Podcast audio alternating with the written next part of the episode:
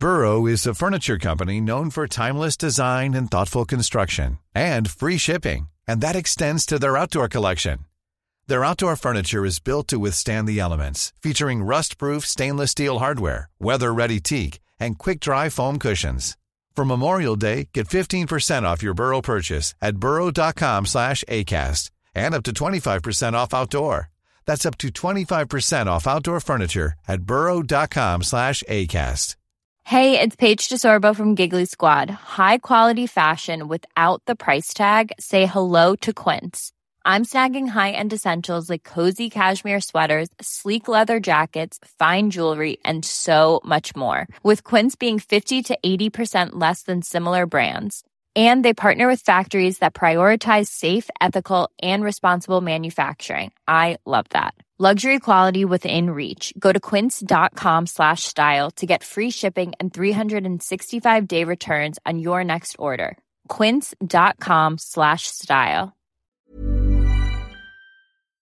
We are a small secondary college in a country town in northern Victoria, Australia. We believe that we are unique. My name's Matt Carver, current principal at St Mary of when the Angels. When we arrived, there were was an old. So I've got a podcast um, which I run through my little school. Hi, my name is Michaela Brooks. I'm the senior school team leader. My favourite thing about St Mary's is the students. So if you are interested in education or just what it's like to be someone who's in a small country town in Victoria in Australia, I'd love you to listen. It's Angles and Angels. All the second stage tanks now pressurized. The podcast that I'm working on at the moment and is going to be released sometime in the new year. It's the story of how a small little Wiltshire town became one of the most weirdest places on the planet. A focus for UFO sightings and all kinds of things. To the point that a local paper actually put out a headline of prepare for alien invasion. There's this really brilliant story about people who belong to UFO groups and the rivalry between them. That's the story that I've been fascinated with since I was a kid because I live just down the road. So look out for it. It's just simply called Warminster.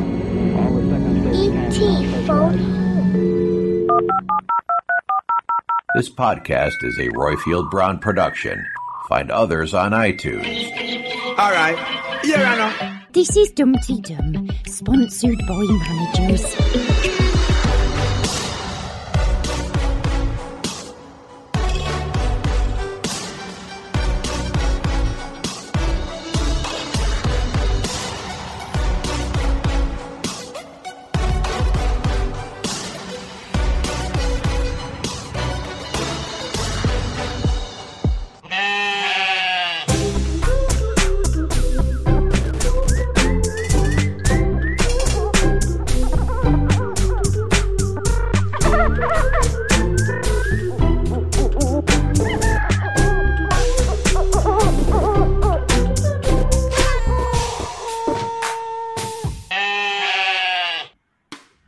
This is Dumby Dum, the show about the reality docudrama that is centred on Ambridge in the heart of the Midlands. I'm the plump, free range turkey who is Roifield Brown. With me, I have our feathered friend, Post Swerve the Auction, who is. Kerry Warbis. And this week's chlorinated shark is. Peter Fickling. And this week's Dumby Dum is from Francesca Word Salad, our musical friend over there in Cardiff, the land where everyone can sing on point. Uh, now, Kerry, if someone else would like to sing us in the Dum Dum, uh, no, let's let's blah, blah, blah. Kerry, if somebody else would like to sing. Kerry, if somebody else would like to sing us in a Dum Dum, uh, we don't want any more festive ones. Just saying that up front because we have about another two festive ones, and Christmas is in a matter of hours. So, right, we don't have any festive ones, but if somebody would like to send us in a Dum Dum, how can that be done? If you would like to sing us a Dumpty Dum or leave us a plot prediction, then call us on 0203 031 3105. Leave us a message on SpeakPipe or send a text message starting with Dum to 077 862 00690. Thanks to our social media supremos, to Cosmo for his podcast roundups, Mike Hatton for his character counts, and Sham her voices, plus, of course, Lucy V. Freeman. On this episode, we hear views from Cheryl, Brian, Quentin, Rayner, uh, Jonah is back, uh, Fiona, Claire from Clapham, and our Glyn. Now, uh, we don't have a hot topic of the week because um, we decided that uh, to be talking about uh, Eddie's turkeys would be a little bit too frivolous. I think we all know what the hot topic of the week is, and we're going to deal with that after it's Amber's the week that was in Ambridge. Hello, Dumpty Dum. I'm Amber, and on This Week in Ambridge, Oliver and Eddie smuggle turkeys in a welcome break of Christmas frivolity. Scriptwriters twist the knife in further as the horses quarrel about their multiple gratitudes to Philip. Tracy proves herself to be the only person in Ambridge with her head screwed on as she kicks Roman Trench into touch. Award for side character with the silliest name is still pending. In the absence of a Christmas pantomime, Victoria and Philip have a face off for Pantomime Villain of the Year. Hopes that no one can be that mean really, and that she's really a police officer undercover, go as yet unanswered. And that was the week in Ambridge.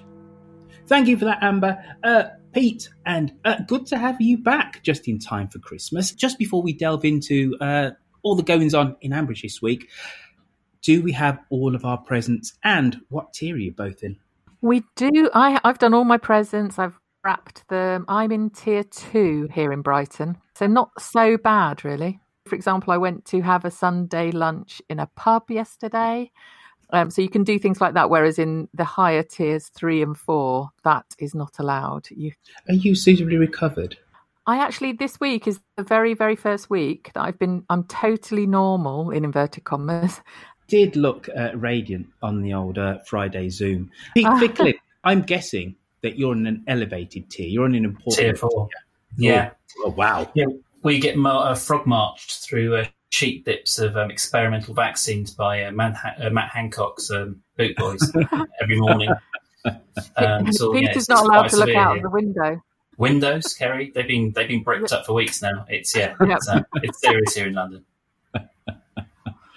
Gosh, just in time for Christmas. So, um, what's Christmas going to be like in the Fickling household? Um, beautifully dull. I hope. Um, life's been way too exciting this year. So I mean, I, I am very very sympathetic to a lot of my friends and family and everyone else's friends and family who've you know had their their plans curtailed. But we'd already, um, without wanting to sound smug, we had predicted that our beautiful Conservative government will muck things up. So we had sort of we, we didn't even try and organise anything. Um, so yeah. Uh, on that note, let's move on and have a little bit of this.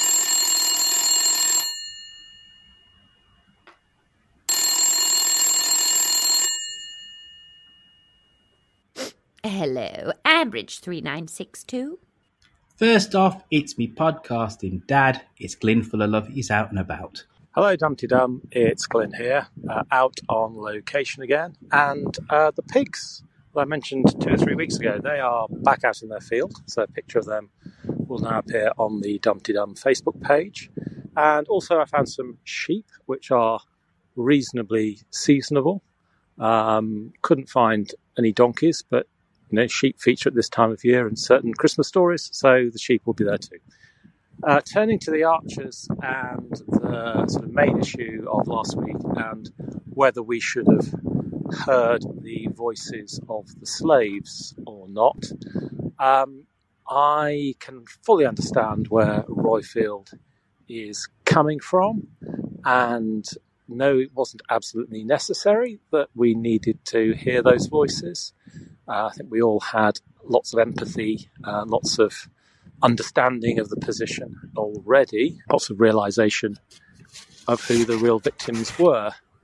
But I think it was justified in that it did ensure that they are seen at this point in the denouement of the story as the main victims of Philip Moss rather than being any sort of lingering sense that the main story is what impact this might have on Kirsty or the village or, or, or something else. And I think putting the focus on the main victims is the right thing to do. On the other story of the week, um, the curious case of Roman Trench. Well, I'm not sure what the actor that played Roman had done to upset the scriptwriters, but it seemed doubly cruel to get rid of him uh, and also to get rid of him in a way that saying to him, oh, we know you're an actor and we know you play an actor, and the actor that you play is going to get a fantastic job in a fantastic location at a time when jobs for actors are really difficult, difficult to come by. And uh, that's how it seemed a bit cruel to me. Anyway, happy Christmas or other festival to all in Dumpty Dum land. Speak soon. Glyn amongst the sheep there. uh, oh, that's interesting, isn't it? Already we're straight in with the uh, whether the slaves should or shouldn't have had their voices heard as part of the archers. So, whilst he understands your point, Roifield, he does think it was justified, so that the focus is on them as individuals and as being the main victims of Philip.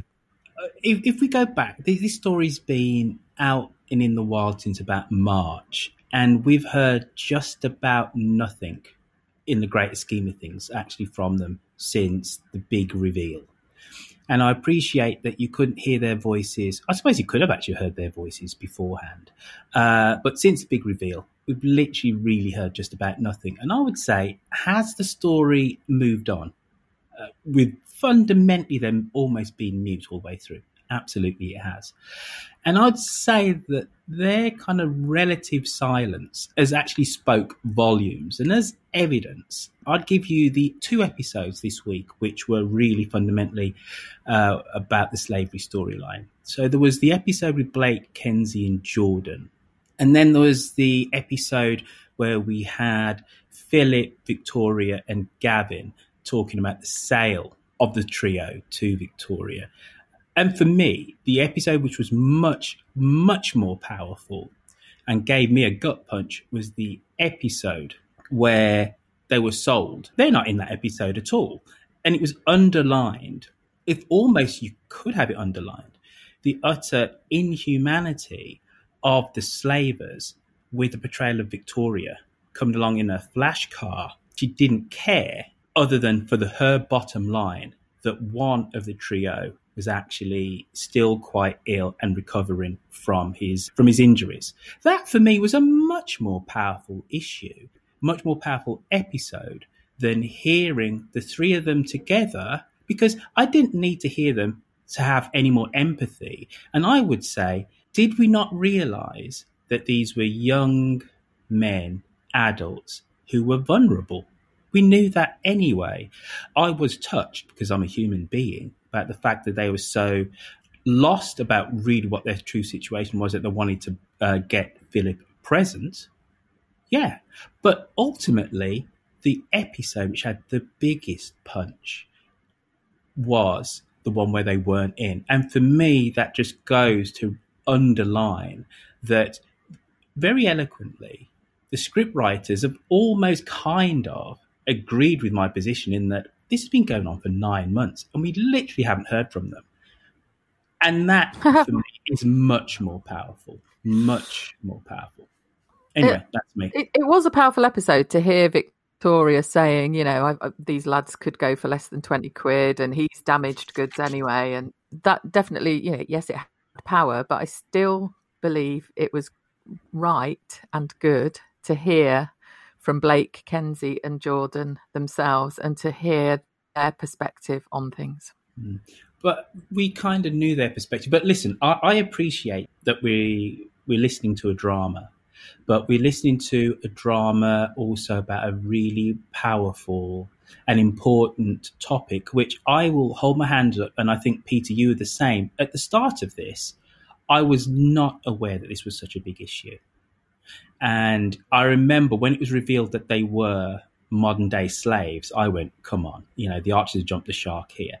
Completely and utterly hold my hands up, say that I was wrong. And uh, the Bee uh, played a blinder with the, the depiction of the storyline and the fact that in 2020 there are people all surviving in this manner and there are people who want to profit off the backs of other human beings. It's just utterly shocking. And the other thing, and let's be honest about it, is what makes it probably even more shocking, this is white on white slavery. It's something which hasn't been mentioned at all. If these were immigrant Vietnamese uh, cockle shell pickers, you're going to go, well, it's these people who are other being abused and being exploited by other people who aren't British, who aren't English, who aren't the right stuff. Hats off to the Beeb. You know, as, as we said before, this is without wanting to be overly dramatic about it, but you know, my surname is Brown. My surname should not be Brown. My my surname is the surname of my slaveholders, of the slaveholders of my ancestors, and large parts of my history have been totally been um, erased. My family's history has been totally been erased because of slavery. So this does have a certain resonance for me, but in terms of telling this story, there is no grey areas that the story's been told so powerfully and that the silence is is magnified by not having to hear them.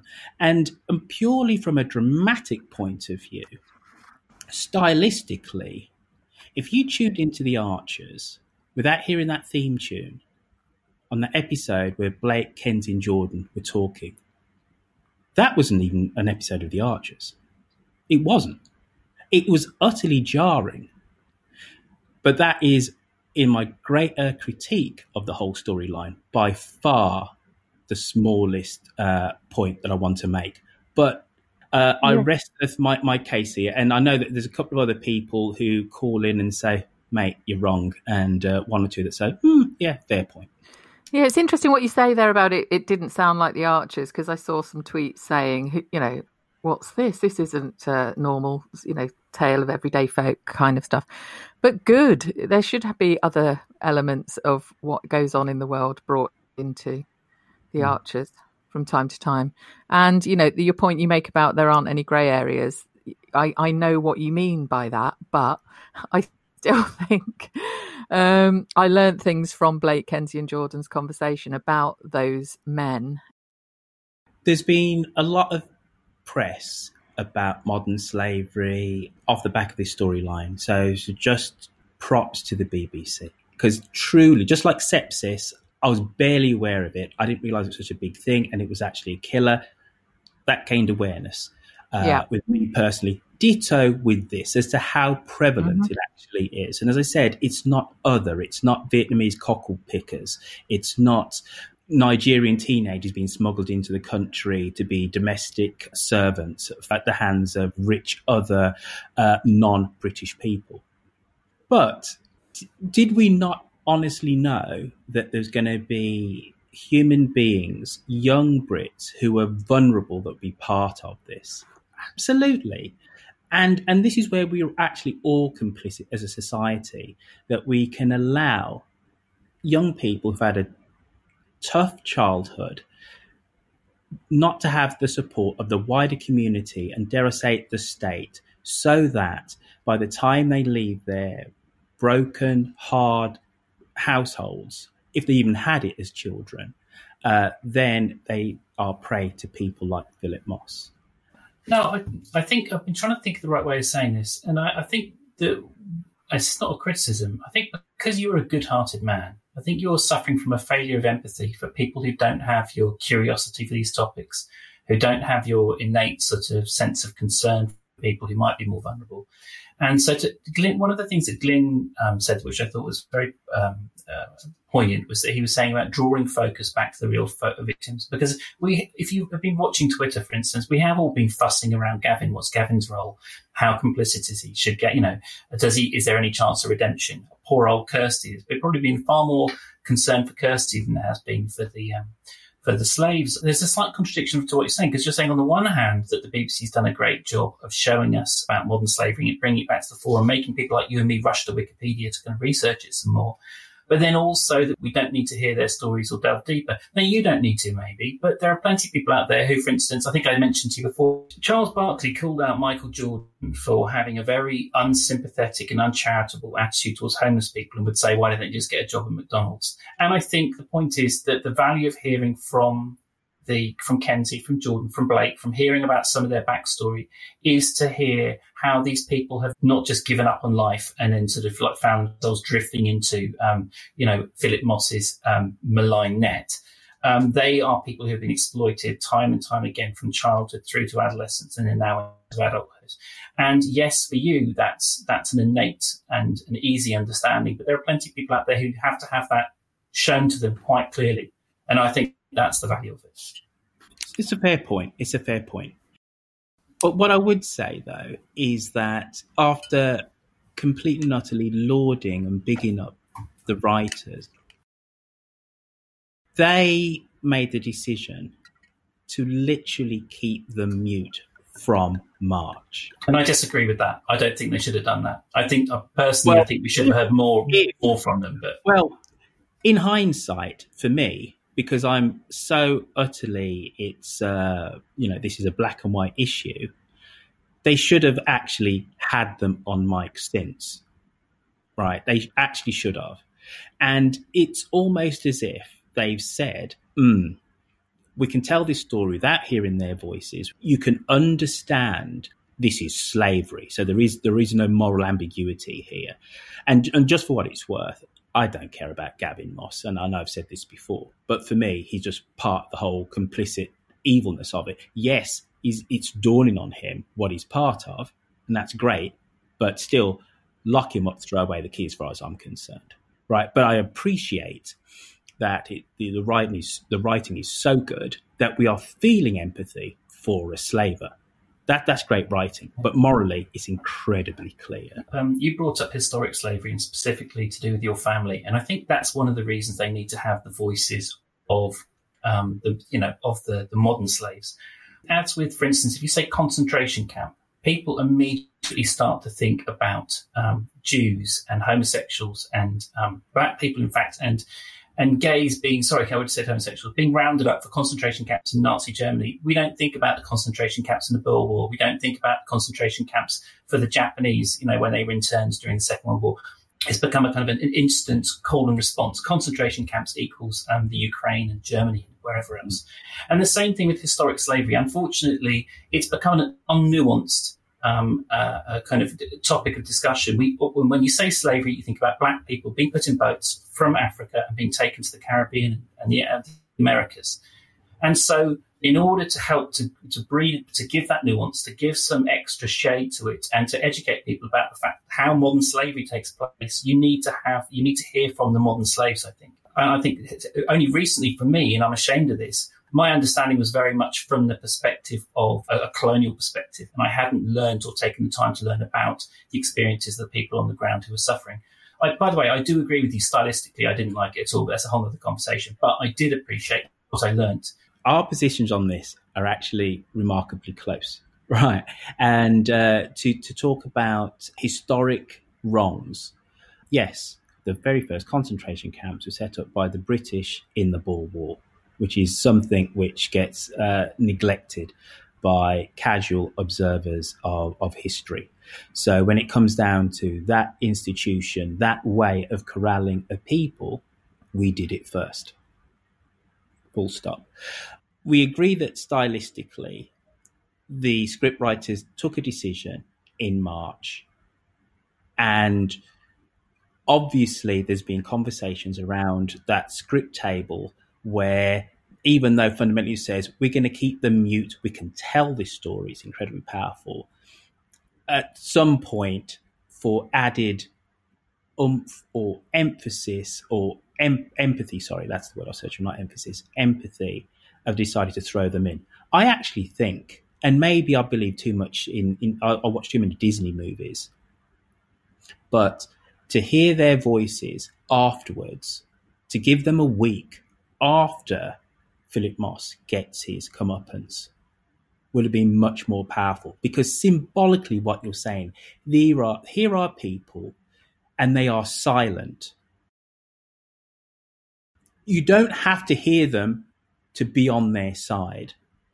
However when they are released when when the police swoop in, when Harrison Burns or whoever is going to go and rescue them and they get let out, then we hear them would have been much more powerful. But maybe it's because I believe in the Tooth Fairy and Disney movies that I think it would be much more powerful to hear them then. But I take your point, and it's a point really well made, Peter, that not everybody is some um, do gooding, wannabe liberal guardian reading, left of centre uh, bloke like me. I'm not going to say I think about slavery uh, all day, every day. Um, you can't be a West Indian Brit or even just a West Indian or an African American and not once or twice a week think about it or have a conversation about your position in society, wherever you are, and what it actually means.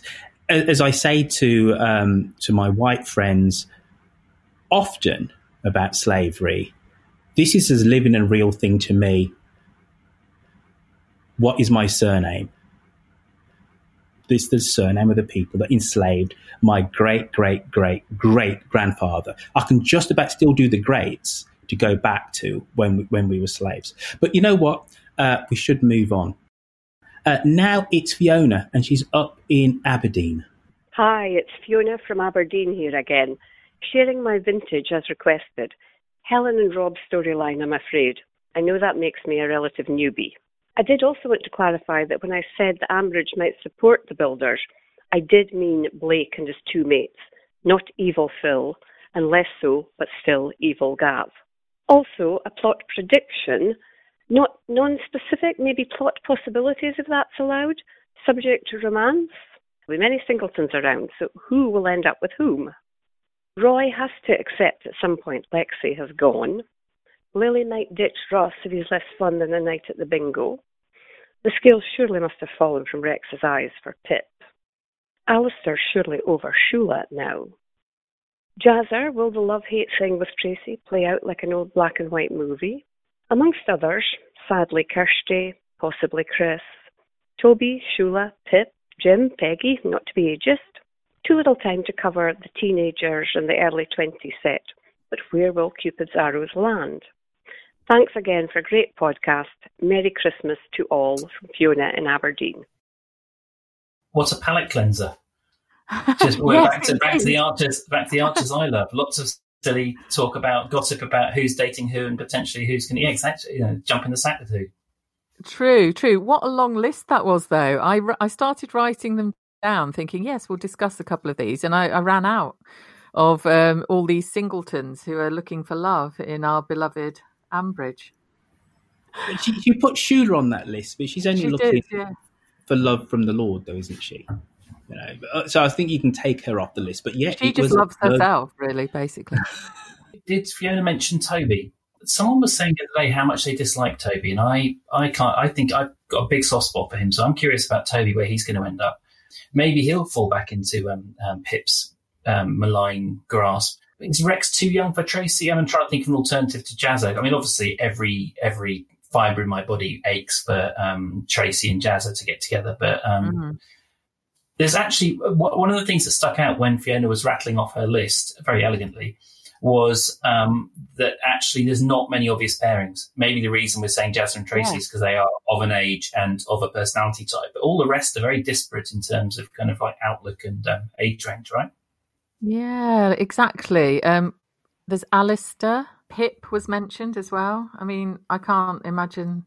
I don't know. Who do you think could be with Pip? Well, Rex future. is off to his council farm, isn't he? So that yeah, you know, that will be he'll be going off there. Imagine Toby. I imagine Toby still will follow will follow suit and end up uh, end up mm. over over at that farm or whatever his new business will be once he's sold to yeah. so implausibly sold his gin business.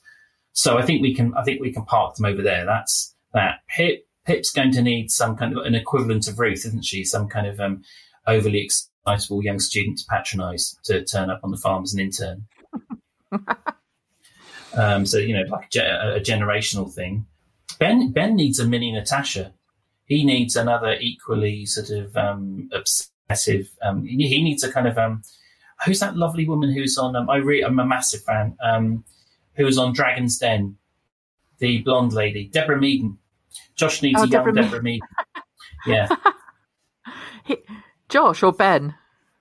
Uh, Josh, or maybe Ben. Actually, okay. Josh. Maybe maybe Josh. Maybe Josh has got entrepreneurial spirit to burn, and actually it's Ben who needs the uh, kick up the arse yeah. that the remedy we're giving. Yeah. yeah. Mm, lots of love to come in the future for these people, hopefully. Oliver and um, Eddie, no matter how stupid, arguing over turkeys. That's the kind of archers I, I, you know, I tune in for. Is this is this just is this just does it get you going, or is it just like yeah, whatever? I suppose there's a certain familiarity to it being Christmas, and there's some mm-hmm. slight Grundy scheme. Um, you know, Grundy world of Christmas through to you know selling some kind of bird, and there's always something that kind of goes slightly amiss.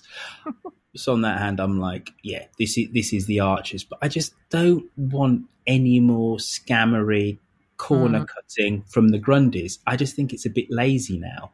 Yeah. If it was a case of um, Eddie's going to sell something for Christmas, let him sell it, let him execute on it, and go, you know what, Clarrie Love, we've earned quite a bit more money this year, more than I thought. Here's a little something for you. Dun, dun, dun, Imagine if that happened. God, it'd be amazing. Yeah, mm. you know, just, we just want we just want the best for the Grundys, don't we? We're just a little bit tired of um, 20, yeah. 30 years of Christmas scams. When he shouted, um, he shouted out, didn't he? Clarrie, you'll have my guts for garters. And you thought, here we go. like, he must say that every single Christmas, mustn't he? Mm. There's a lot of garters, nice. not much else left. Yeah. it was quite nice hearing Oliver laughing um, and having fun in the very sort of strange situation that he'd found himself in with the turkeys in the mud. Uh, thank you for that, Fiona. And uh, I hope you have a wonderful Christmas up there in the Granite City. Now, it's uh, the gentleman who will be joining me on the podcasting mic next week. It's our Quentin Rayner. Hello, everyone. It's Quentin Rayner here. I've got a feeling that Kenzie, Blake, and Jordan actually appearing and speaking on the Archers this week has probably already been mentioned on this podcast, but these are my views for what they're worth. On first listening, I felt the scenes were somewhat shoehorned in. On second listening during the omnibus, I found them far more absorbing. And I've wanted to hear from them because I felt it would always drive forward the narrative arc and push forward the dramatic plot.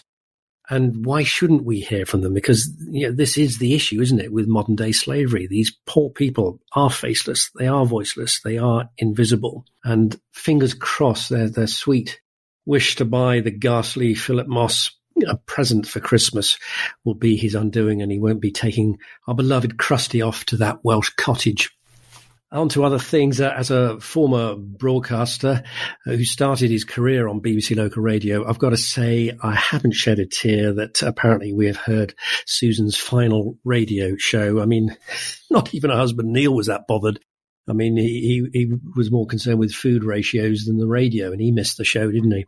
Having said that, I do I will miss it because it is her shoes were so potentially libelous, weren't they? You did think well, anything could happen here, but um, mm-hmm. don't think I'm I'm going to miss it that much. But we shall see. Maybe her fans will drag her back.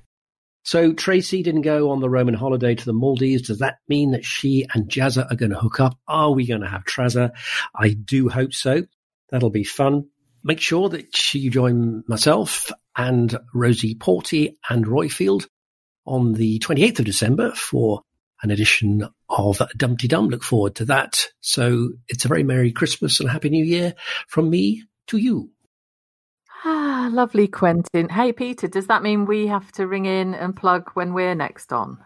I was just that, going on my Google Calendar to work out the date so I can yeah, get ahead okay. and do it now. Yeah. On first listening, shoehorned a bit, but then second listening, he really thought it was moving and it drove the plot on. Moving on from that, the Susan thing. Again, Peter and I are in totally different camps on this. Yeah, one of us is in the correct camp with the correct opinion, and one of yeah. us is in the wrong camp. Yeah, so I'll tell you my correct um, point of view, which is that I don't shed any tears for her stopping either. Whereas Peter, you actually wrongly would like her to continue. is that is that a fair assumption? What I what I do like is that uh, people have been trailing the kind of inevitable ding dong between me and Roifield discussing the slavery issue, and we seem to have got through talking about that without any kind of um, controversy. and it's all going to go off the rails now. It's going to be a massive ding dong. If you're saying you don't like Susan's radio show, you're basically saying you don't like Susan, and that's fine. But but she is no. so reliably entertaining. She is so um, sort of kind-hearted. Um, she's so dense in terms of just uh, um, entertainment and kind of like you know fun plot lines. Just and the radio show just adds to that. Peter, Peter, Peter. Peter. just because I don't like her on the radio show does not mean I do not like Susan. It's not as black and white as that, Peter. There are nuances between my relationship. Are you saying and, I'm being uh, too Whitefieldy about the uh, yeah. um, about the um, Susan radio show? Okay, yes, right. I know you have to sort of stretch the bounds of plausibility quite often with the Archers, but her being on there in the first place, that wouldn't have happened. What she was broadcasting wasn't funny enough to be good or bad enough to be good. It was just annoying. annoying. anyway, it was really highbrow. I, yeah, you you can't blame me for not understanding it. So you're so you're saying that we could have just heard about Susan's radio show. We didn't actually need to hear the radio show to understand or empathise with the victims of it. Oh, and uh, very, that, very good. Yeah, I'm glad that she has been freed from the slavery that is broadcasting. She's going to end up with a podcast, isn't she? That's, I think, where they're going with this. Yeah, someone did say that on Twitter. There's something afoot, isn't there? She's mm. not giving up on it. Uh, when she was reading out the, the fans' comments and so on, she's trying to pretend. Oh, I've had my time. Oh, what was it she said about? Um, oh, I've got to move the card carousel or something. Relocate the card carousel, as if that's some sort of major job that must mean she has to give up the broadcasting. I love that. Um, yeah, I hope she doesn't do a podcast.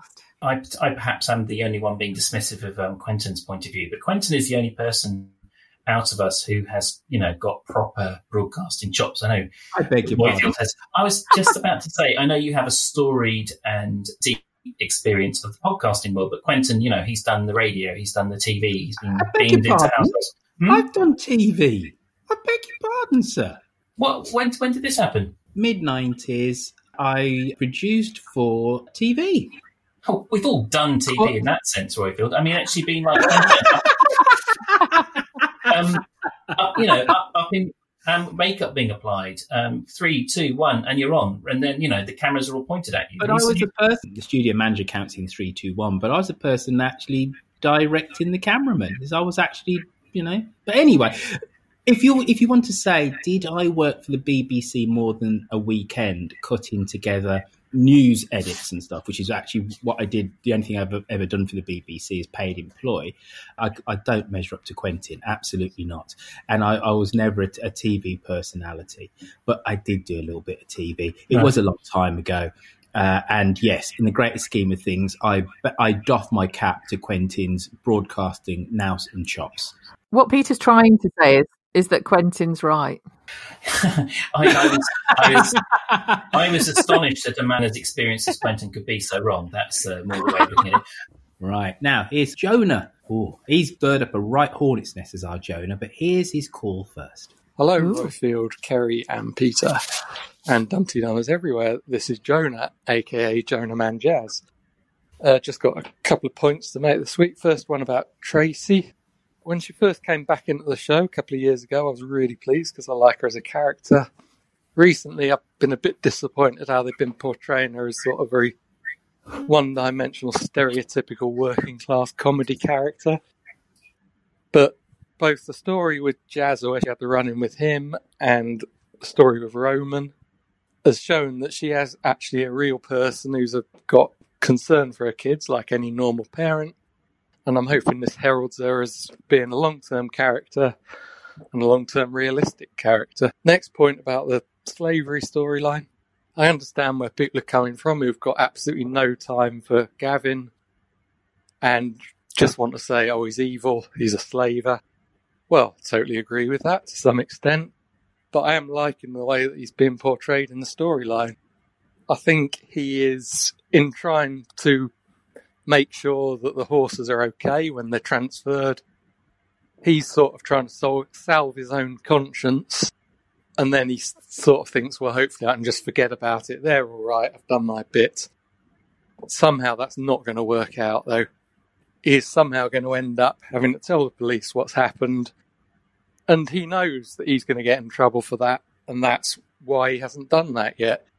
You can criticise him for that, but I think that's what anyone would do almost, apart from a saint. So just interested to see how this storyline ends. Mm. When he was talking about Tracy and her, you know, the being one dimensional and then uh, be- better now because she's a really good mother, and he's hoping that she's a long term character. I suddenly thought, oh my God, I never even considered that she might not be. How awful. I don't want her to disappear. Um, and he is a bit sympathetic towards the Gavin angle of things um, because, you know, he's not a saint, obviously. Uh, and he is afraid of spilling the beans to the police, but he thinks he will do that eventually. I would. I mean, I assumed that Tracy was here for keeps now, and I was very happy about that. And um, and I, I, mm. I did think I, I, completely agree with everything Jonah said. It has been it has been good that they've stopped her from just being this kind of brassy, uh, um, mm. you know, cackling over the over the fence kind of working class character from kind of you know um, early Coronation Street. Um, it's yeah. The, the, the, reason I'm pausing is I'm trying to think of the right way of saying about Gavin. I mean. The, it's yes, it's nice to hear the practicalities mentioned. Obviously, he's not going to go to the police because that means he's going to go to jail. He's not going to tell Kirsty because he knows that Kirsty is absolutely binary about this, and she would not hesitate but to report him and um, Philip to the police. Mm. So that's that's been my frustration with a lot of the people who've been trying to sort of just say that um, you know, Gavin Gavin is evil therefore we cannot support Gavin. We're watching him negotiate this in real time and negotiate all of the complexities that we've spent so much time worrying about, getting so anxious about. Roifield is right. Slavery is a, it, it is, there is no good. There is only evil when it comes to slavery. But if you're stuck in it and you're trying to negotiate your way out, obviously there's, you know, there's multiple layers to that. And so, yes, it's, it's, it is nice to hear someone talk about the practicalities of it. I don't think that means that you have to support Gavin. So, Roifield, what's the hornet's nest of Jonah Man Jazz? Last week, I speculated with Philippa where the heck does that name come from? And I said, I think I went for it's Johnny Hates Jazz. So mean, this whole thing about, do you remember Johnny Hates Jazz? He's obviously, that's where he's got his name from, Jonah Man Jazz, blah, blah, blah, blah, blah, blah. How wrong was I? So wrong that not only did I put uh, 19, the 1986 hit of Johnny Hates Jazz on the end of the show, and on Twitter, on the Flick app, and my God, on Facebook, of people told me how wrong I was. Roifield, do you not remember Jonah Man Jazz? Did you not sing it as a kid at school? And at first, I said, absolutely not. Right, what is this thing? And everybody was remembering it, uh, singing it. And Nineveh is a city of evil. There, there are 50 odd comments of uh, people remembering fondly having to sing this at school. After about the 48th message, I went, bloody hell, I do remember it. We sang it as well. And then what was utterly lovely putting all the reminiscence to one side was uh, what is really key to Dum Dum. It's just kind of com- community. And Jonah um, says, "Oh, this is really lovely because it's only taken me four years to summon up the courage to ring into Dum Dum. I listen every week, and this is how I've been embraced. So, so thank you. So it was just a really lovely little trip down memory lane, which many people had whilst correcting me, which normally is Peter's job to try and correct and school me. But all the other Dum Dums did it says, look, you idiot, it's not Johnny Hates Jazz, it's Jonah Man Jazz, and this is where it comes from. And this little um, nickname which Jonah gave himself made him feel even more included into the whole wider Dum Dum community. So um, that's the Hornet's Nest, hardly um, a terrible one, which was stirred up by, by Jonah, but really just one of re- reminding everybody of their school days in the UK. Cool. I will admit, uh, keeping you on the straight and narrow does feel like a job, Roifield. You are right. You know what, yeah, Peter? I think it's your vocation, sir. It's more than just Thank a you. job. so from Jonah Man Jazz, uh, we go to Claire from Clapham. Hello, Dumteedum and Dumteedummers everywhere. It's Claire from Clapham here in the delights of Tier 4, where everything is cancelled.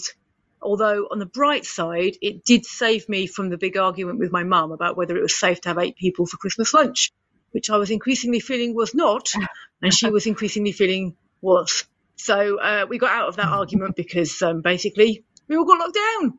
I just wanted to have a quick note to say Happy Christmas to everyone all around the world in Dum Dumland.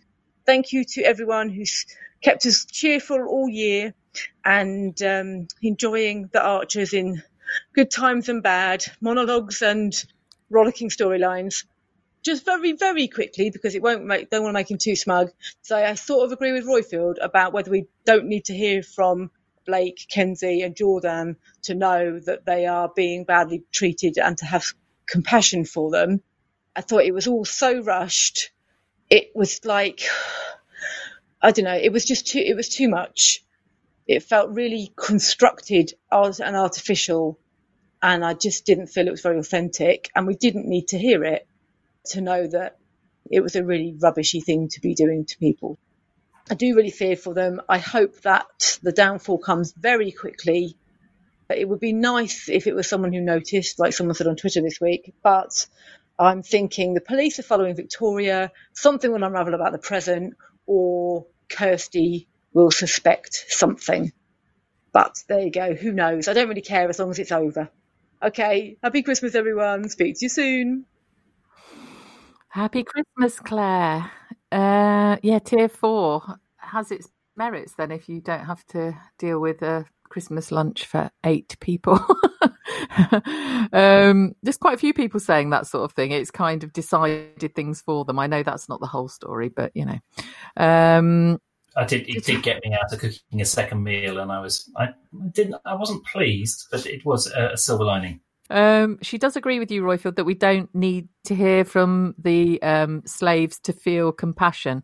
But for me, that's not the point. It's not about needing to hear from them to feel compassion. But we've been over yeah. that already.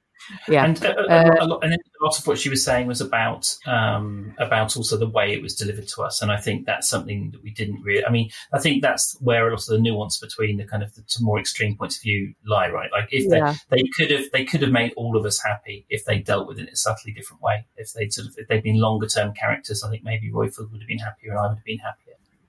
Go she on. did, but I liked Claire's um, speculation about how it's all going to fall apart, wondering whether the police are following Victoria. That could be something.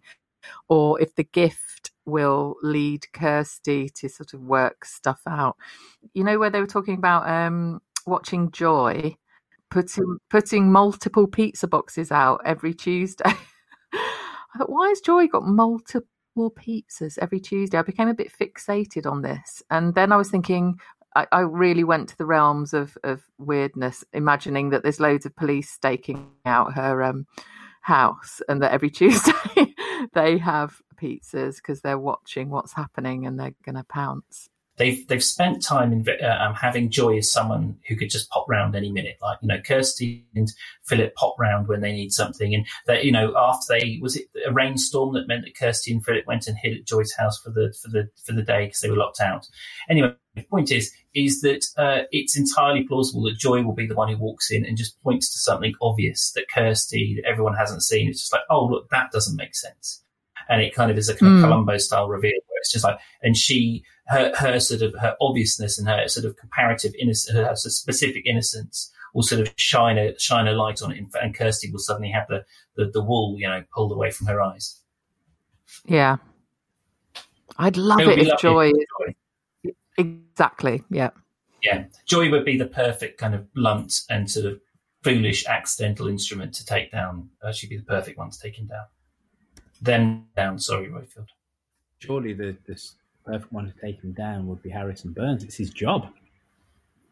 Oh, be too be too nice about it. Oh, sorry about this, Philip. Mind your head getting in the car. Come on. Oh, yeah. Oh, oh, oh. I didn't have you pegged as a slaver. Oh, oh crank. Yeah. That's a lovely Christmas jumper you've got on oh, there. Sorry, you're a slaver, but that Santa's cracking.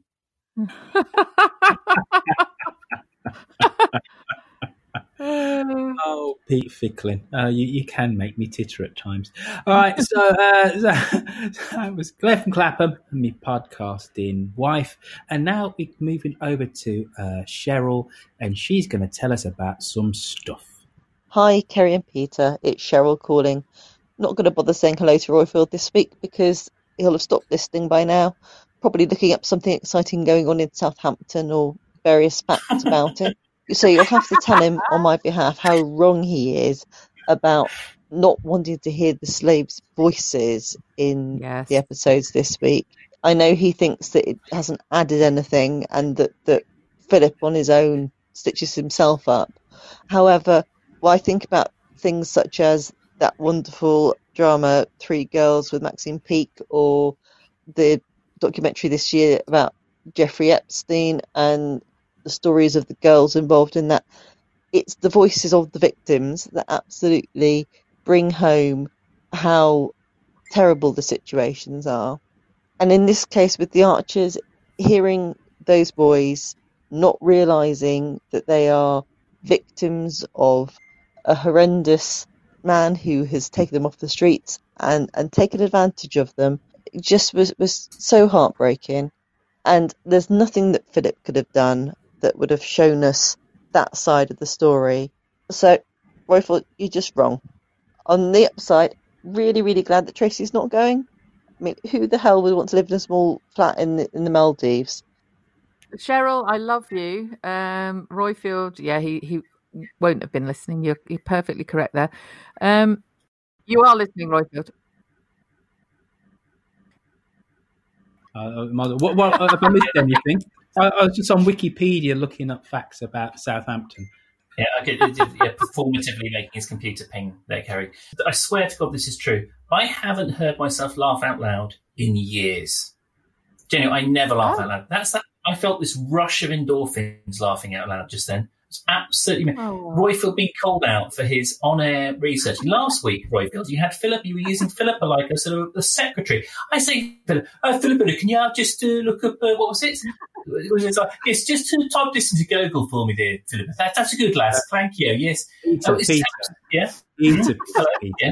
I'm not from Wolverhampton. I'm Oh, from God. Birmingham. Well, you know, I mean- if, if you're going to try and do a, a mock comedy me, at least get the accent right. You know, you've I'll got me 20 miles wrong. with I like it wrong. It's Yes. funnier. But as, as long as you appreciate that it's wrong, well, then I, I can move on. Okay, I do, cool. back, back to the substance of the accusation. I mean, di- you know, lot, you know, you, you were using Philippa like a secretary. Like sometimes, Hardly. Some- if you remember back to that episode, Peter, I was the one, whilst we were recording, that went onto Wikipedia and said, "Oh, you are right." I didn't use her like a secretary. However, You did. there's You been definitely got her to do your little bits of admin during the no, no, program. no, no. uh, Wait a minute. you told her to look Specifically, with this charge, I'm being. Ch- the charge was specifically to do with. Anyway, whatever. Go on. It's okay. It's okay. But Cheryl, I thought the victims' voices. She was quoting the three girls uh, piece, the Epstein girls, the voices of the victims bringing things home. You Well- can say that you can say that you don't need them because you No, know no, no, no, no, no, no.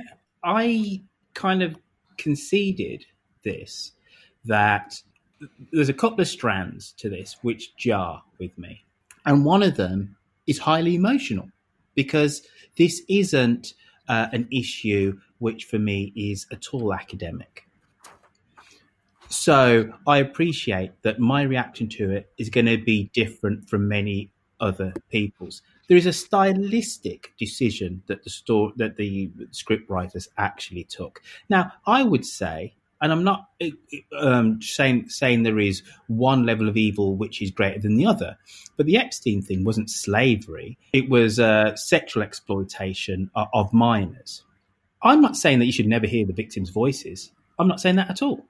I'm just saying that specifically in this case, considering that we this is a drama, I take Yeah. the point, however, that and Peter made it well before Mm. that there is understanding how people can find themselves in this plight and and having it laid out for you and how they feel whilst they are in that plight and whether they even Yeah. realize that they are. I appreciate that. But I would say that there are two or three various paths that cross over with this storyline. And actually, uh, Philip Moss is just bad. Gavin Moss is just bad, but I appreciate the writing in that we are, and I have no moral equivocation uh, uh, about the whole thing. But I'm repeating myself, and and for me, this is such a personal issue that I just have to be honest about that. Right. Yeah. And and I also appreciate that people will say that did you not want to hear the voices of the slaves when slavery was a when slavery Hmm. was a, a, a- an instituted thing in the 15th, Yeah. 16th, 17th, 19th century. That's completely and utterly different because hearing, um, reading Uncle Tom's Cabin or the recollections of people who were slaves or Frederick Douglass was to tell people that slaves were human beings because many people didn't believe that they were, that black Africans who were held in chattel bondage were not the same as you, a white English person or a white Frenchman, etc. We know that is not the case anymore. So we don't have to prove that case. For me, it's like, right, we know that slavery is wrong. It is just a given. The whole narrative structure should be focused on the slaver as to how the hell in 2020 can you be doing this to, to other human beings when you know it is wrong? You know I think that that's it's wrong.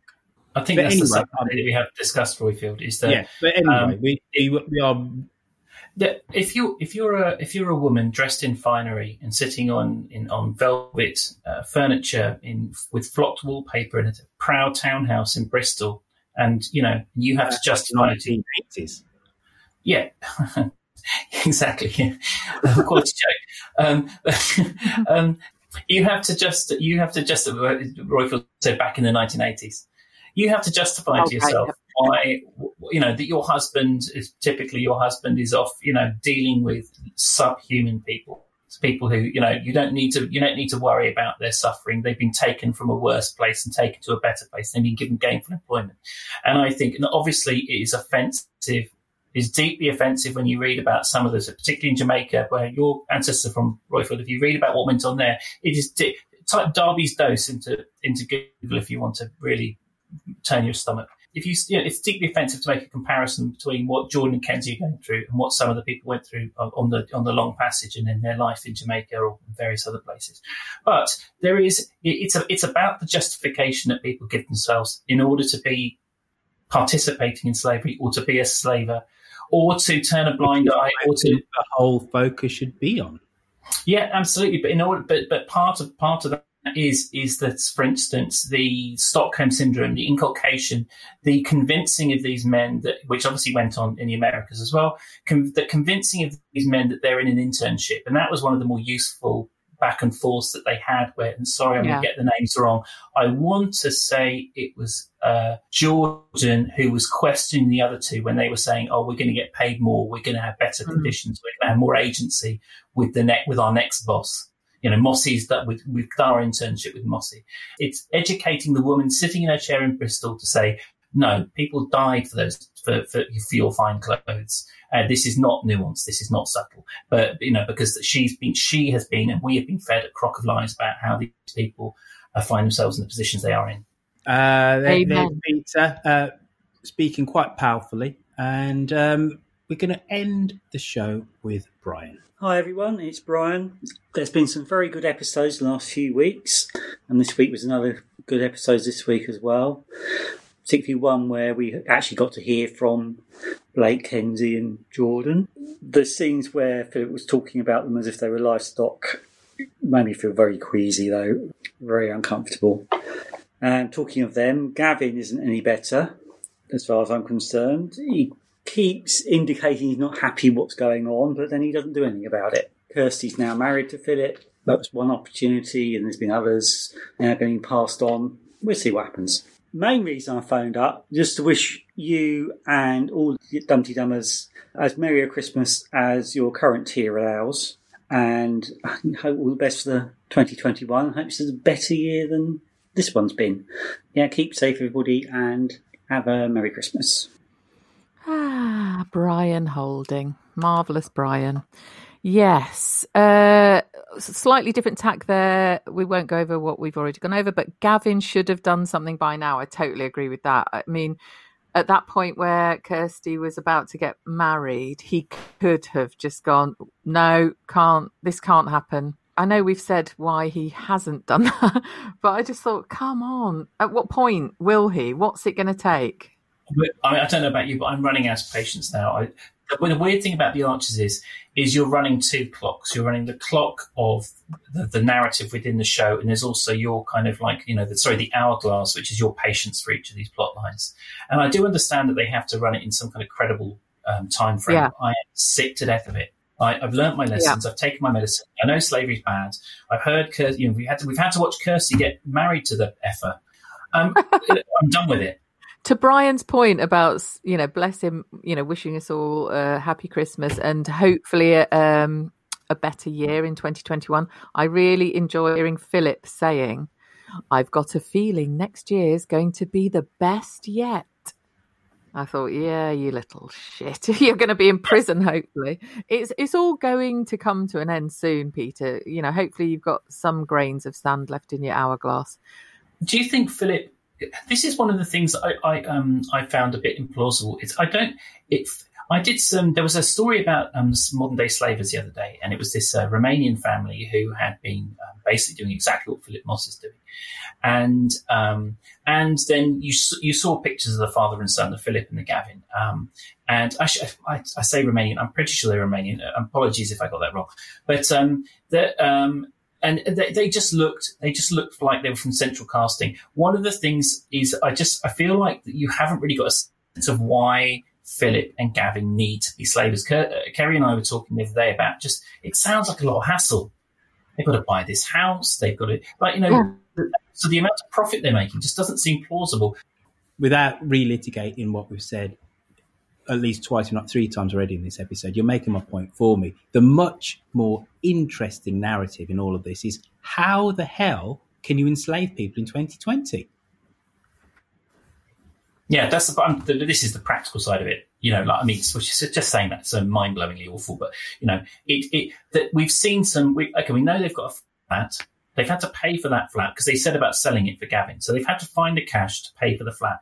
Also, we know roughly, we all know roughly what someone earns on on site per day. So that's you've only got a certain amount of money to save. You also have to pay for their upkeep. Um, a Nintendo 64 every couple of weeks. This it just doesn't seem like there's enough money in it. So there's something fundamentally broken. I mean, obviously, it's more. There's a psychological side to this. Like the, you know, he gets off on controlling people. There'll be some kind of personality. Yeah well, there's, psychological, and then and there is moral, and and then the the fact that this does go on so much so that there are people who act as middle middlemen, Victoria being one, shows you that there is money to be made made in it, and Philip Moss has told us so that there is, and it's the reason why he can always undercut e- everybody else. So there is money to to be made in it, good money. Hence, there's an industry, and then also you need the capital to get it all set up. You need somewhere for them to live. You need to buy them in the first place or have the time to go and coerce them. There is an uptick to get into business as a slaver. Uh, you know, anyway, it, it, it, there's a bit, there's a bit of, there's some, there's some cracks and some, some sort of creaking going on around the kind of plausibility of it, or plausibility of it all, the way it's been presented to us. They only cost 20 quid. Yeah, that was weird as well. I, am sort of morbidly fascinated by it, but also at the same time, it's sort of, do I really want to pick at that scab? And yeah. Well, you, have done a good job picking, and I, I would say that you can make is one of my key key arguments for me here. But uh, moving swiftly on, uh, folks, because we've done a lot of talk about I almost said the rights and wrongs of uh, modern slavery. Uh, there, are no, there, are no, rights. On a serious, on a semi-serious point, there is something about trying to wrap up a conversation, a conversation which is actually thoughtful and and is about the nuance comes in as to whether um, the story is enhanced by the telling of the victim stories in this case over their silence and that silence being much more powerful and then trying to wrap that seg- segment up and then move on to another. And you don't have to do an injustice by just saying okay um, now we need to move on which is what which is the mode that my brain went into. But on that note folks um, i have to say to auntie kerry warburton do we have any emails preferably with an h? I've just been eating a hot dog sorry. Um, mimi brought me a hot dog Bloody lovely. Uh, okay, so we have two emails. Um, the first one is from B12 Simon, who is on the Twitters as well. I recognise that name. And B12 Simon says, Hi, Roifield and gang. Um, I didn't think it worth a caller innering, but here I am weighing in on speed limits. yes, the national speed limit for a dual carriageway is 70 miles an hour, but not all of them. I didn't raise an eyebrow at Kirsty's driving at 40 miles an hour, as so many are limited to 40, especially in urban or suburban areas. As we're overthinking this, I presume Kirsty and Helen were on an urban dual carriageway into wherever the register office is. Roifield is right. Oh dear. Thanks for the show and big love to you all. B12 Simon. So you were right about something, Roifield. And B12 Simon is from the wonderful city of Birmingham, uh, as his postcode notes, and he doesn't at all sound, I'm sure, like Peter's mock supposed Brummie, which is completely and utterly wrong. No, it, was, it was a very specific impersonation of you. It was not the people of Birmingham. Really? Mm, okay. Uh, second email. Second email is from Elizabeth Purnell. And Elizabeth says, Hello, Roifield, Kerry, Peter, and Dumteedummers. A couple of things. First, a big thank you for the Zoom party last night and the other Zoom meetings and the podcasts and the film club. They've been fantastic during lockdown. It's great to see different faces and chat to new people. I'm loving the rotating co presenters. My thoughts about spoilers. Oh dear. I, I, did a bit of a spoiler, didn't I, on the Zoom, which was, yeah.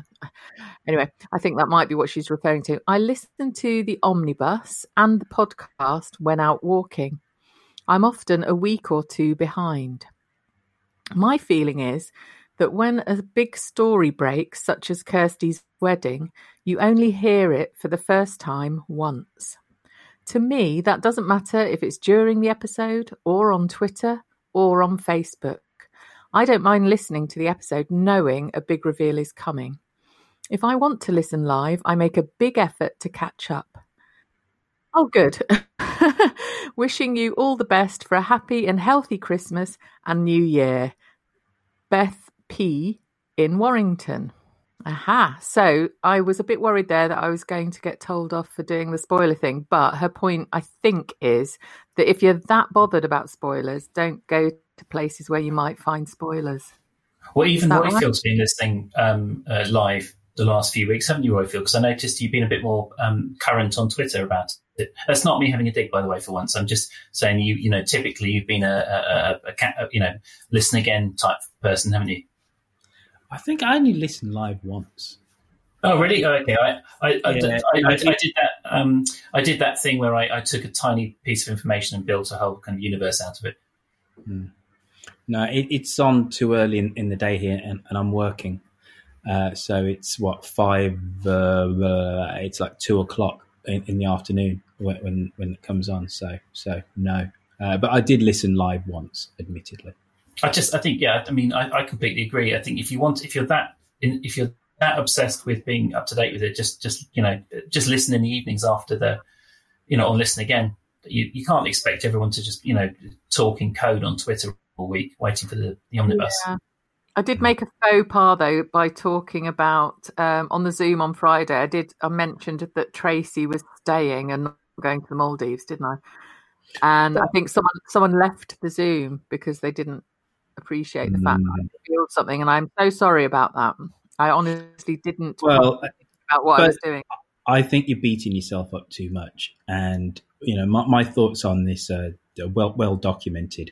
Um, I think if it's out there, it's out there, right? Mm. And you, you, should just insulate yourself. If you if you've chosen, or there's been some reason why you can't listen, you can't stop the rest of humanity talking about something which is already out there.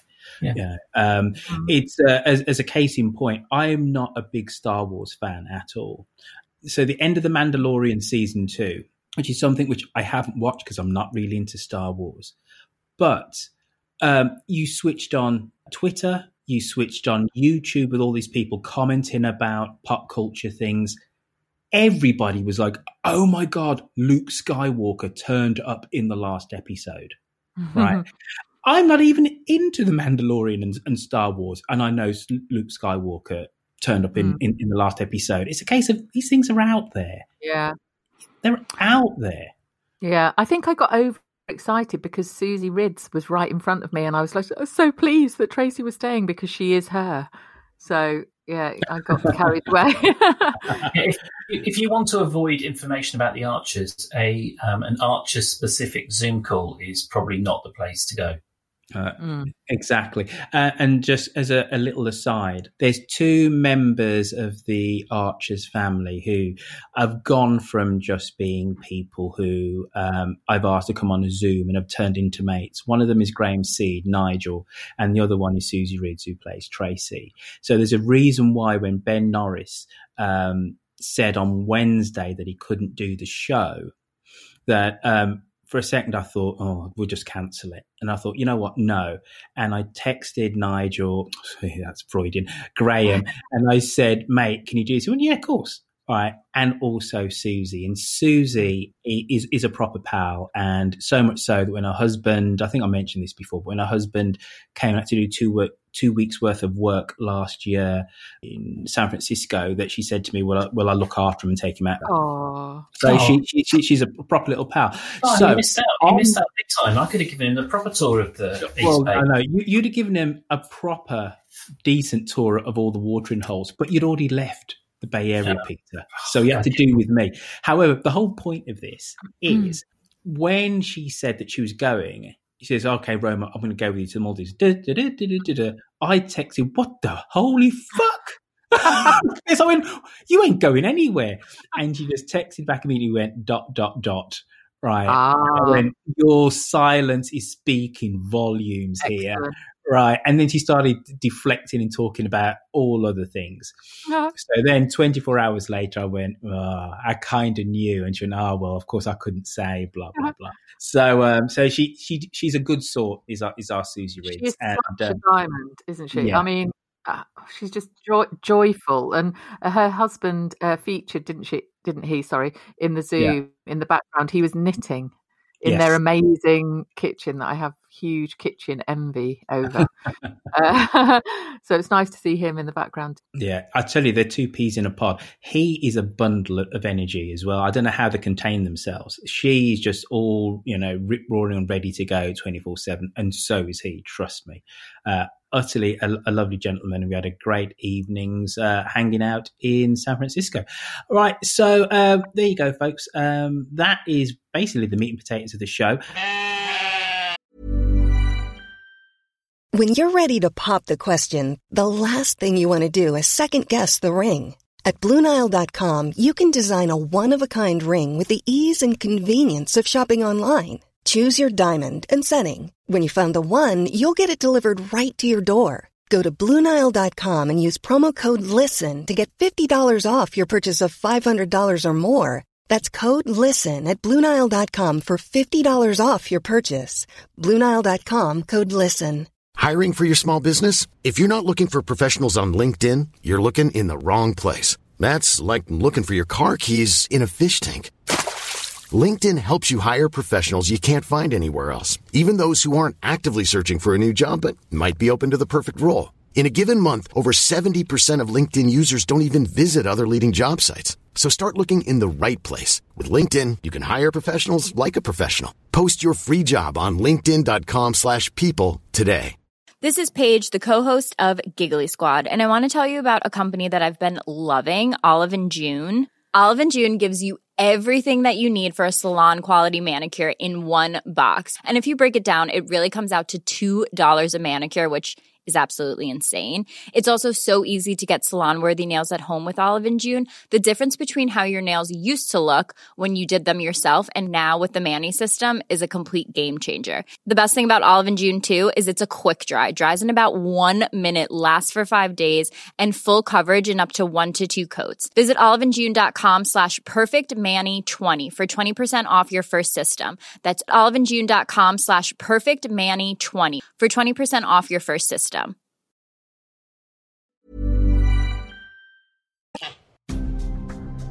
Whether you're a brand, large or small business, or an individual, You need customers or clients, and the chances are some of your potential customers are probably listening to this podcast right now.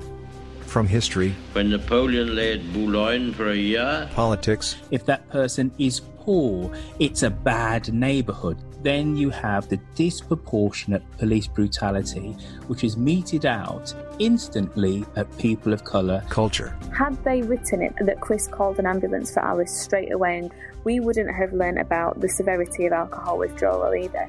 Well done to the writers. Thank you for making a wonderful podcast, but I'd give Rotherham a miss. Bye. The Rotherham Tourist Board. geekdom, The flag is a graphic symbol, not a verbal symbol. You know, why don't we just write France on the flag? I mean, we laugh when you think of putting a country's name on a flag. society, or music. Young people began to turn away from their parents' ethics and their style of dress, and they began to dance to a new type of music. Roifield Brown's podcasts are downloaded just under 100,000 times a month. So putting your message here could well be a wise investment. If you have something to hawk, sell, or promote, why not email roifield at gmail.com and hear your product or service promoted to up to 100,000 articulate listeners today. Pete Fickling. Hello. I- I'm going to be brutally honest with you, Pete. When Philippa does tweet of the week, right, it's not you doing it. That's all I'm going to say. You know, you bring a certain something to it, Peter, right? And like, I even- like a dung beetle does to uh, um, a pile of poo. Yes, yeah, I. and by the way, a dung beetle takes away from a pile of poo. That metaphor uh, almost specific, specific to tweet of the week, not to Dumteedum. Peter, starting in, in the bronze position, go. Pete Fickling, you ready? I am. All right. Okay, Uh, so you said you said and go. Yeah. Right. Okay. Here we are. So, um, Archer's Addicts at Archer's Addicts is um, making what I think is an interesting, but perhaps not funny enough comment. So I'm already, you two, I'm already starting to be defensive about the inevitable slating I'm going to get. But no, I'm just going to go for it. at Archer's Addicts says they're back again. I'm hearing voices. Is it waiting for Godot? And the next one. So in silver position. Oh, Peter. The the funniest bit about this is not the tweet. It's just, it's just the sort of well, that gaping silence, really. I think I think the reason that Philip I think Philippa has learnt not to invest emotionally in this, so that she so she just sails through it with with us with sort of style and aplomb. I I make the fi- I just come back for more again and again and again, hoping that I'll get approval. Okay, so here we Peter, are. I, Still- I sent you that tweet. I can remember sending you that tweet because Yes. anyway, doesn't matter. But not because it was funny. So normally, what happens? Oh, okay. I, I, I sort of I, I read it. But, oh, well, if Kerry says it's funny, it must be funny. So No, no, no. It string, it, it was in a string of ones where people were going, "What the hell is this? This isn't the Archers." Do you remember? Oh, okay. Yes. No, I do. I do. I do remember that. But I thought this. I thought that one had been selected because um, you were feeling sort of literary, but um, you know, you got a book club and stuff. Anyway, so here we are. Oh, look, I'm playing it safe now. I'm going for um, Dumteedum royalty. We have Mister Brian Holding at Buggy Swires. Brilliant. Yes. Okay. Thank Yeah. you. Yeah. So here we are. So the Grundys are living in Oliver's house. He's plucking their turkeys, and now Eddie's manipulated him into conspiring to misrepresent the Grundys' product. Perhaps Philip isn't the only one using people. Ha ha ha! I like that one. Very good. Well Right, done, Phil? Brian. Like, like a chuckle. I, uh, you. Thank No, you. no, that, that sounded really insincere, Brian. I really Yes, it did. did.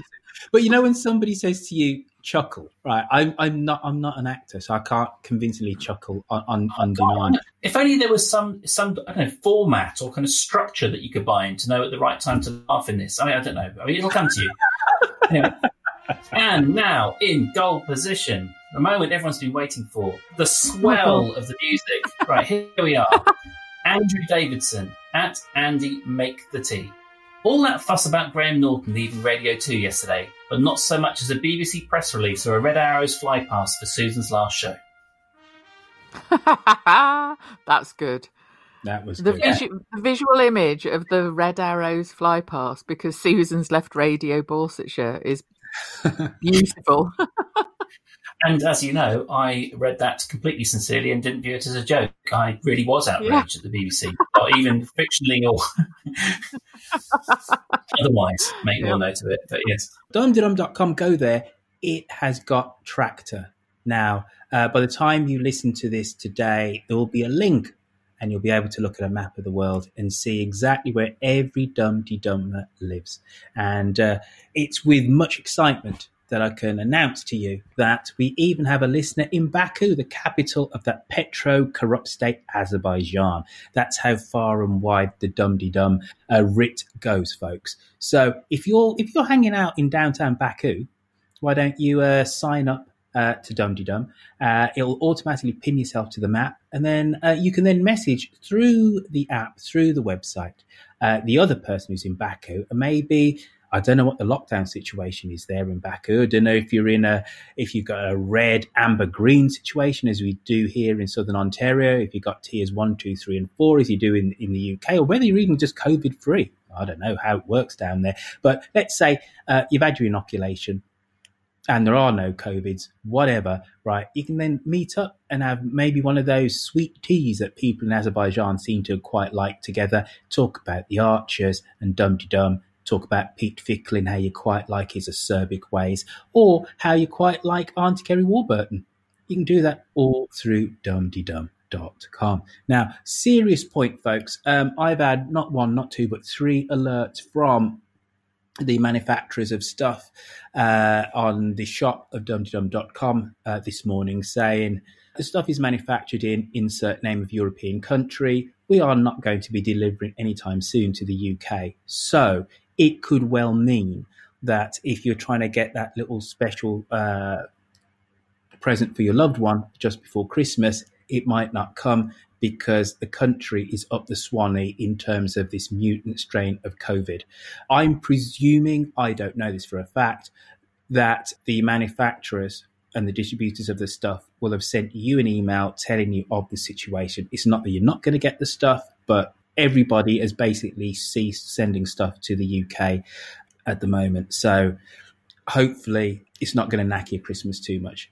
Dumteedum.com um, is in part uh, an endeavor of people who love the Archers, and uh, we get on mic and we chat about it uh, week in, week out. But without the lovely people who are Patreons, there fundamentally would be no show. Now, Witherspoon had a great idea, and he said to me last week, Roifield, why don't you have a page where all the patrons and all the people who uh, submit via PayPal are, are listed actually on the website. So are actually going to do that.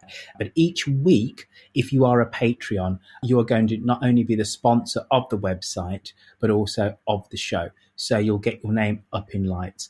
Uh, but if you'd like to join them and be uh, a supporter of the show and uh, get your name up in lights, go on to patreon.com for the very small sum of uh, $2 per show, uh, you can become a Patreon. And I especially will thank on the next show um, all the new patrons that we've had in the last few months because it's a real testament to how Peter, Kerry, Quentin, Rosie, and Philippa have been taken into the collective bosom of Dumteedummers uh, that we have people still wanting to support the show with the new roster of presenters. So patreon.com, $2 per show.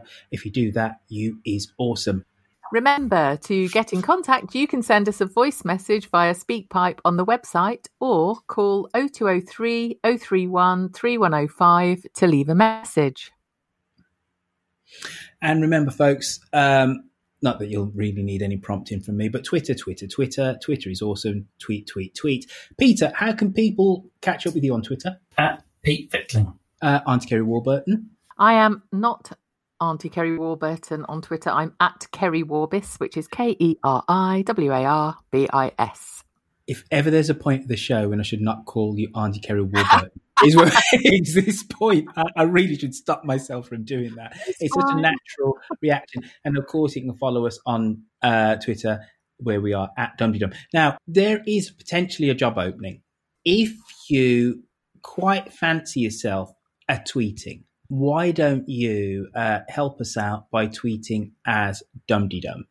it's just a great way of just kind of helping out the show. Because the thing is, and uh, I know seasoned Dum Dummers know this, but if you look at my Twitter timeline, you'll see misspelt tweets, uh, words uh, missed out, grammatically incorrect. I, I am um, actually a, a dyslexic, so I try not to really go onto dumteedum.com. And since Yokel Bear had to leave us, it's really been a, a bit like tumbleweed over there. We still have people uh, following it uh, week in, week out, but we don't really put anything out. So here's a message for you, dear listener.